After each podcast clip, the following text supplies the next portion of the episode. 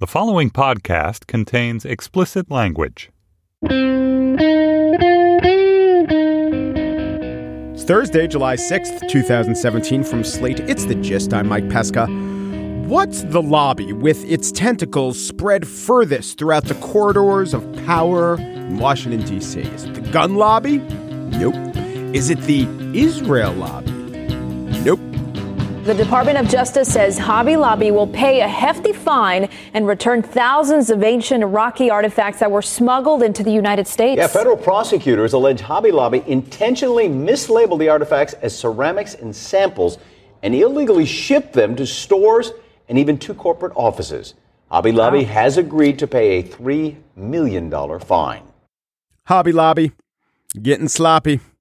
Couldn't find a copy of the Code of Hammurabi. It's not that part of the Middle East we're talking about. It's not Abu Dhabi. According to the New York Times, Hobby Lobby, whose evangelical Christian owners have long maintained an interest in the biblical Middle East, began in 2009 to assemble a collection of cultural artifacts from the Fertile Crescent. Ah, the Fertile Crescent. So this is consistent with their stance in that famous Supreme Court case, Burwell v. Hobby Lobby, where the court ruled that a private company does not have to cover the cost of birth control for their employees. So you can see why Hobby Lobby would flout rules banning trade from Iraq, the former Mesopotamia. When it's the Fertile Crescent you're talking about, Hobby Lobby wants no prophylactic measures. This is kind of nuts. Just think about all the other businesses in America that in no way claim to be good Christians. I don't know, like Murray's Bagels, Penthouse Magazine, Interscope Records. None of them there's any chance they indirectly funded Hezbollah. Well, with Hobby Lobby, you never know. They smuggled Middle Eastern artifacts. Could have happened. And just the craziness of Hobby Lobby. Hobby Lobby, this company that I'd never even heard of. I'm not a big crafts guy. I don't own a glue gun. I had only heard of them in the Supreme Court case. And now, two, three years later, they're having this gigantic cultural impact, domestic policy, international policy. It's a little like what if Cinnabon was all of a sudden mentioned as violating the emoluments clause, and then later, Cinnabon announced they will join Cigna as a provider in Maricopa County. Or if the Build a Bear workshop were caught up in this whole Russian hacking thing. Actually, Build a Bear, Fancy Bear, Cozy Bear, I think we've cracked the case. As for Hobby Lobby, they are sorry. They apologize on behalf of all their employees, among them the women of childbearing age who are forced to buy their own rubbers at the AM PM on the way home.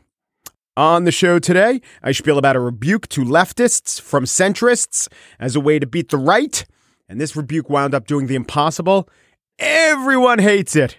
But first, with Congress taking a break, a few Republican lawmakers have held town halls on health care, and they've gotten an earful. We thought it was high time to talk to one of the conservative movement's leading voices on the issue. His take in a nutshell? Not beautiful, not better than Obamacare, you won't love it. Philip Klein up next.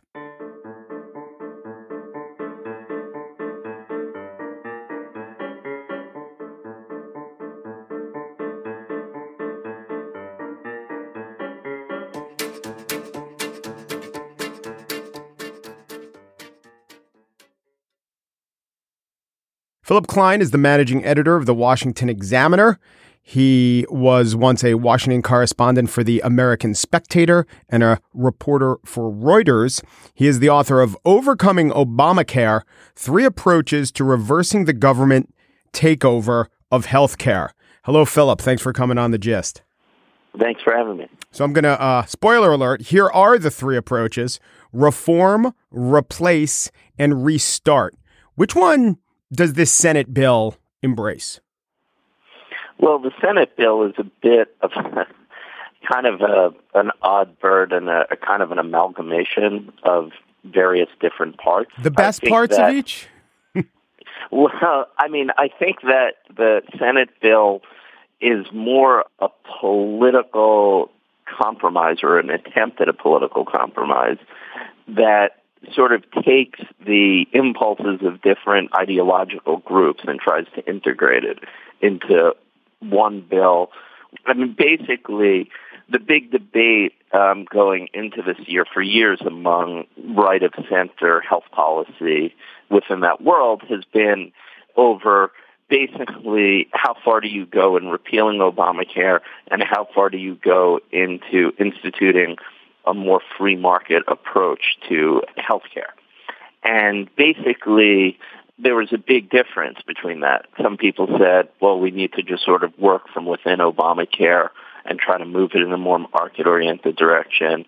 Some people said, no, we need to repeal and replace it with something, but the replacement has to provide enough of a safety net to be politically palatable.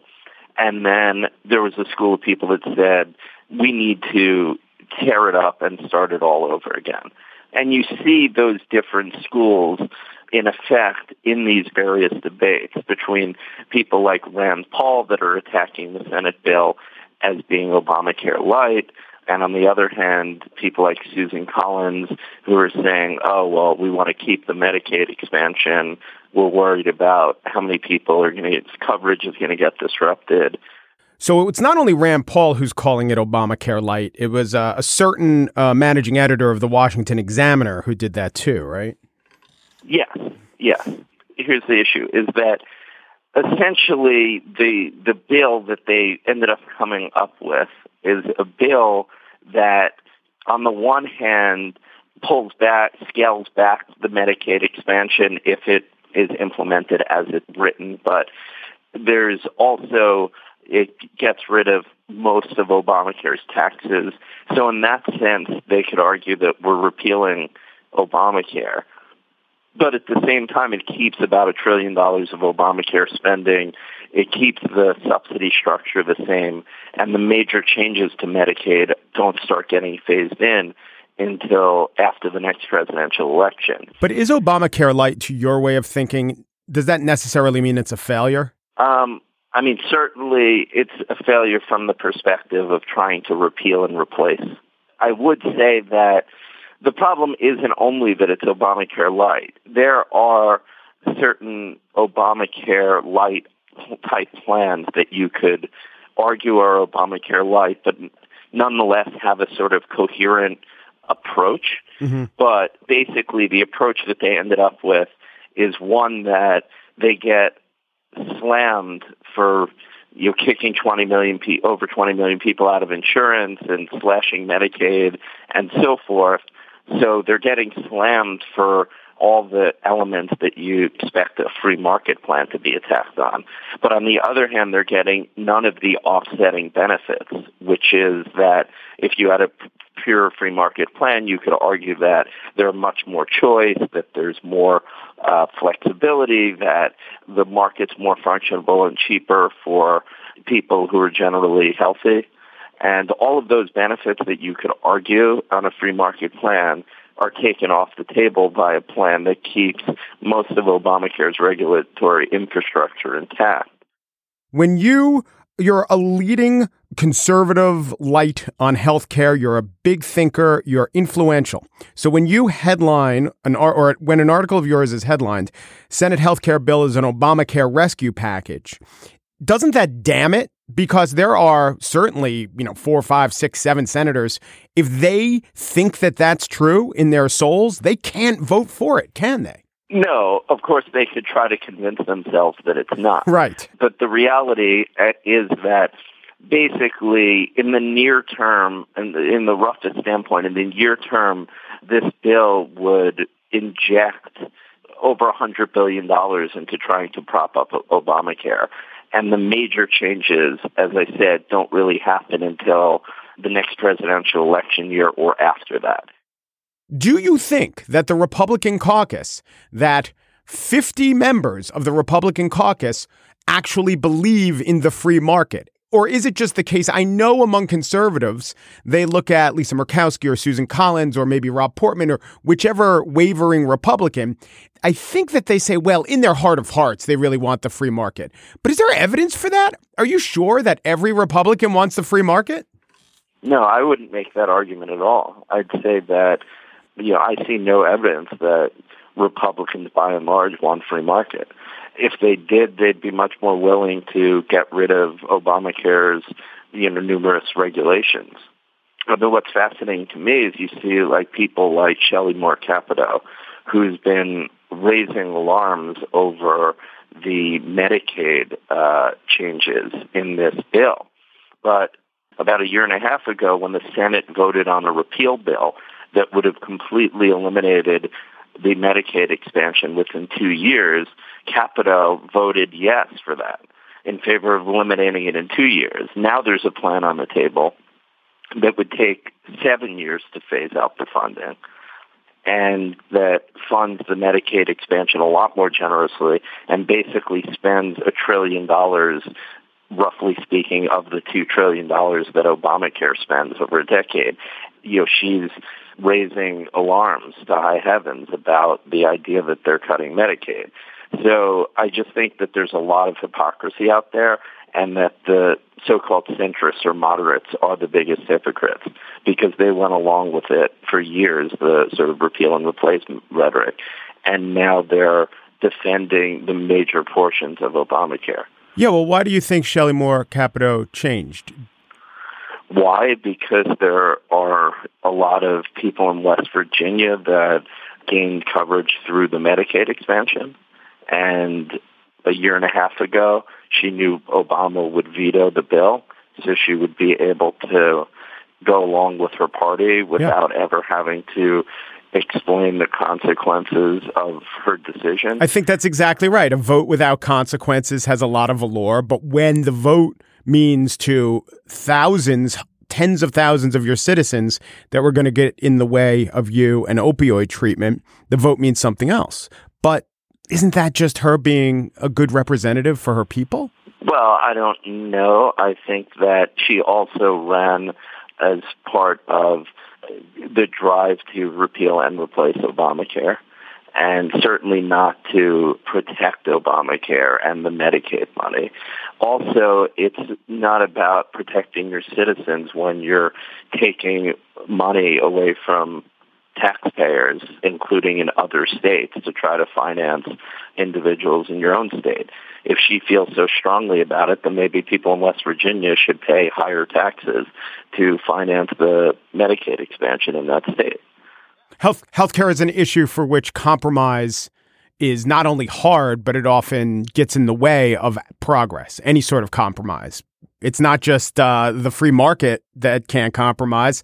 A proponent of the government providing health care, one thing always leads to another thing. And, you know, you take away any leg of that stool, the whole thing collapses. So maybe the only solution is for either Republicans or Democrats, or we should say, you know, like minded Republicans and like minded Democrats to get super majorities of both houses and the presidency, and then just implement either universal health care or total free market because it's in between stuff is killing us. Yeah, I think that's a fair margin. There are basically two visions for how you control healthcare spending and how you allocate healthcare spending. And one is the sort of single payer model that you have sort of a central payer that's going to control costs and ration care and drive down costs in that way.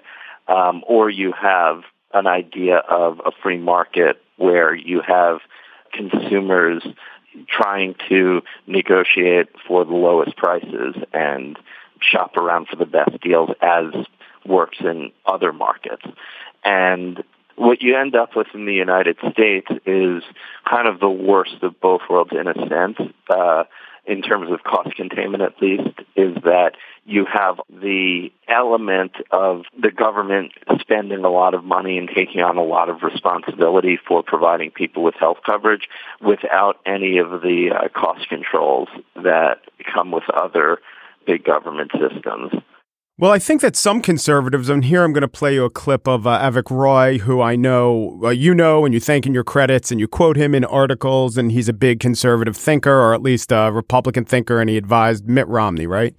So he's this uh, very smart healthcare guy. He was talking to Ezra Klein, no relation to you, Philip Klein, and here's how he uh, characterized a change of thinking among uh, conservatives.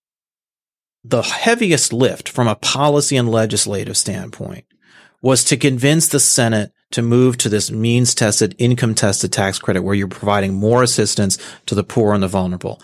That was a huge philosophical adjustment for the Republican Party. And I think from your point of view, it may not be as obvious because you're like, well, of course we should help poor people buy health insurance. That's obviously taken for granted on the left. On the right, it is not, right? On the right, there is a huge debate between the people who see that as welfare and the people like me who say we should ha- achieve universal coverage. Okay, is he phrasing that right? Oh, Avik, of course, I've quoted him and so forth, but we have a number of disagreements. And oh, Avik was somebody who has argued for a number of years that conservatives should favor universal coverage. His plan that he presented as an alternative to Obamacare was something that I described as more of a reform of Obamacare. So this hasn't been much of a shift for Avik, and I don't think there's been any sort of shift among conservatives. I do think that there has been a shift among Republicans to go toward the more liberal view, which is why a lot of conservatives like myself are up in arms of it. So I do think it's fair to categorize Republicans as having shifted to the liberal point of view on health care. But since not all senators or representatives are conservative who are Republican by the definition you just gave, it seems that, you know, that that dooms the bill.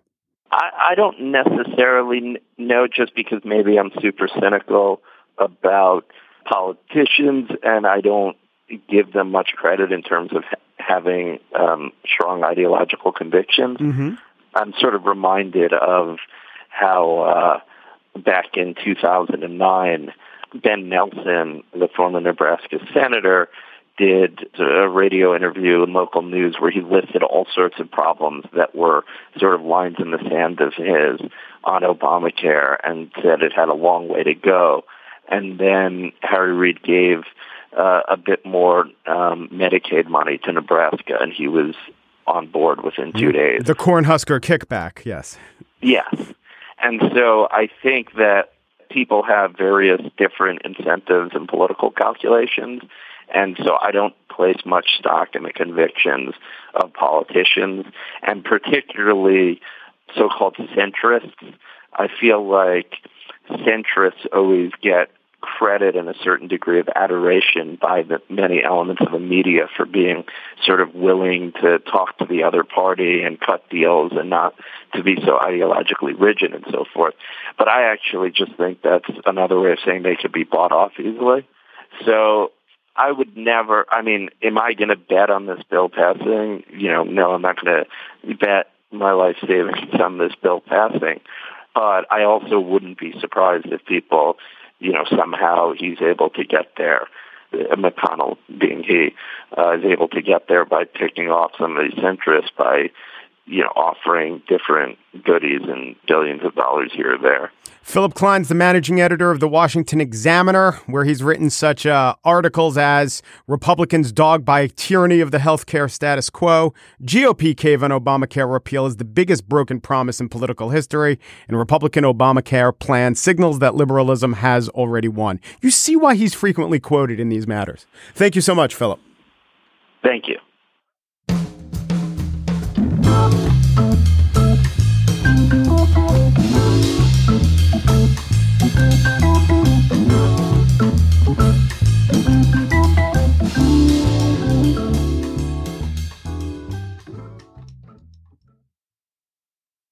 And now the spiel. Today, the New York Times, the failing New York Times, really did fail. It ran as its centerpiece op ed an argument for centrism, or at least against the siren song of liberalism among Democrats. Now, I am a centrist, moderate left, maybe, that sort of guy. It's kind of reductive. It's not true on all issues. But look, I'm more Clinton, Obama, Barney Frank than Bernie Sanders, Elizabeth Warren, Robert Reich. Give me some Norm Ornstein, keep your Matt Taibbi. It's not cool. It's not cutting edge. I prefer Joe Klein to Naomi Klein. Not radical, not sexy. I really like Michael Bloomberg. See what I mean? So I was hoping to like this article titled Back to the Center, Democrats. But then the words right underneath it were jarring. Those words were this by Mark Penn and Andrew Stein. Let us take these two one at a time. Andrew Stein was a former New York politician who was convicted of tax evasion for his role in a Ponzi scheme. That was the third worst of his sins, according to critics on Twitter. The second worst is that he was once Ann Coulter's boyfriend, not in high school, like a couple years ago. But Stein's worst thing, that was his second worst. The worst thing Stein ever did, and this is they make a good case, is he voted for Donald Trump in the presidential election. Kind of a disqualifier for giving advice to Democrats. And while I can't say I disagree with the critical assessment of Stein. I find it interesting that of the op ed's two authors, the tax dodging, Coulter dating, Trump endorsing Stein was seen as the more benevolent character because the other one was Mark Penn. He was eviscerated for his past advice to Hillary Clinton. In 2008, he told her to defend her Iraq war vote, to not run as a woman, but as an iron lady, and to emphasize competence versus Barack Obama's message of change, which of course went nowhere except that song and the campaign and the posters and the White House twice. Penn stuck his head out a bit in 2000. It was actually a 2015 article by Eleanor Clift in the Daily Beast. It was titled Mark Penn, Hillary's 2008 scapegoat, comes in from the cold. And he said some things that were true, like Hillary hadn't yet developed a signature issue during the Democratic primaries. She was having a little trouble connecting. And he ended, or the article ends with this passage A tough campaign lies ahead, and Penn made one prediction. If Trump is the Republican nominee, Clinton will win in a 49 state landslide. Quote, I don't personally think Trump can survive having to get voters beyond a sliver, but on the other hand, the proposition has never been tested. Sort of born of the creed, the proposition has never been tested. Penn and Stein wrote this op ed. So the content reflected its pedigree. Really bad ideas. Here's some here's some stuff from it. Central to the Democrats' diminishment has been their loss of support among working class voters, that's true, who feel abandoned by the party's shift away from moderate positions on trade and immigration, yeah, from backing police and tough anti-crime measures, and from trying to restore manufacturing jobs. Democrats backed away from that or manufacturing jobs just left. Now, let's go back to the police part for a second. I do not agree with that at all. Policing wasn't a huge issue to voters, and even if it were, it is actually just flat out wrong to jail people unnecessarily to win white voters, most of whom don't even live in cities where murder rates were rising a little bit. Later, the op ed says the opioid crisis has spiraled out of control, killing tens of thousands, while pardons have been given to so called non-violent drug offenders. So called because they were non-violent drug offenders. And it is true Obama did give 212 pardons while he was president, and all of those people got out of jail and immediately began shoving Oxycontin up the nose of West Virginians. Okay, Obama also gave out 1,700 commutations. That's a good thing. Connecting those issues is crazy, especially when one of the co authors is a convicted felon who was showed mercy by a judge and spared jail time. It is stupid and hypocritical. Here's another example of stellar argumentation, easily lost in today's divided politics, is that only a little more than a quarter of Americans consider themselves liberal, while almost three in four are self identified moderates or conservatives. Let me now give you an equally true statement from the same data set that they took, which was Gallup poll.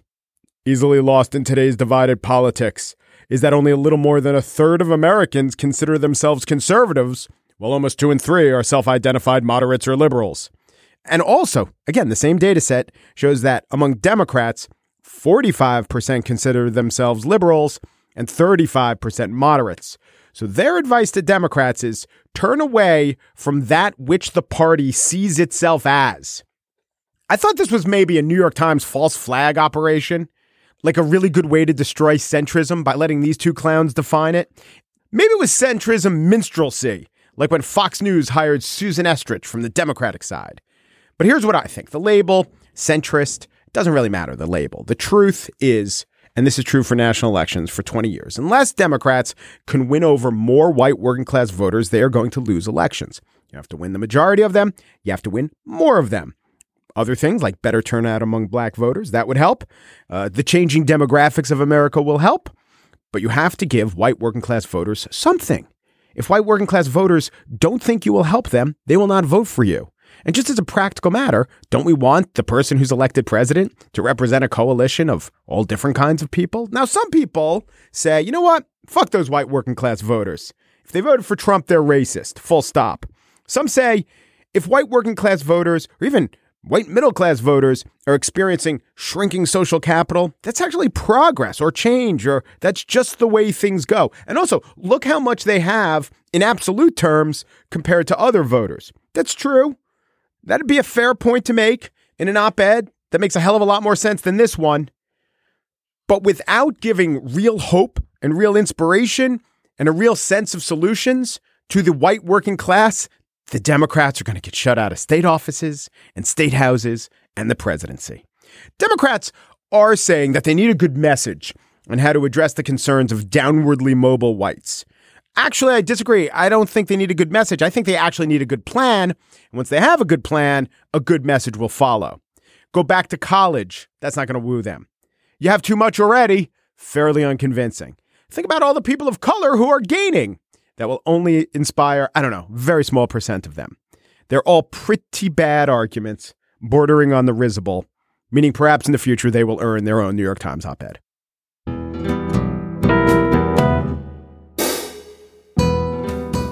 And that's it for today's show. But let me mention another show on the Panoply Network, a Slate podcast, Chris Molanphy's Hit Parade. Sort of sprang out of the gist. I mean, it sprang out of Chris Molanphy's head. On this week's show, Elton John and George Michael fought for the number one spot on the Billboard Hot 100, and Chris looks at how Elton John's decision to come out as bisexual had a huge impact on convincing musicians like Michael they had to stay in the closet. All right. As for this show, Mary Wilson produces The Gist. She also sells ancient tablets. She has an iPad 1 with its terrible processor for sale. Chris Berube, Gist producer, never dated Ann Coulter, but once did date Dave Coulier. You ought to know about it.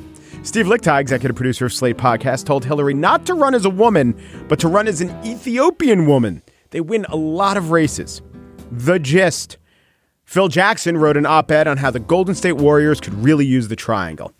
Okay, look, that was a sportsy in joke, but the last time I mentioned Phil Jackson in the credits, he was fired. So only good things happen. Umperu, Deperu, Duperu, and thanks for listening.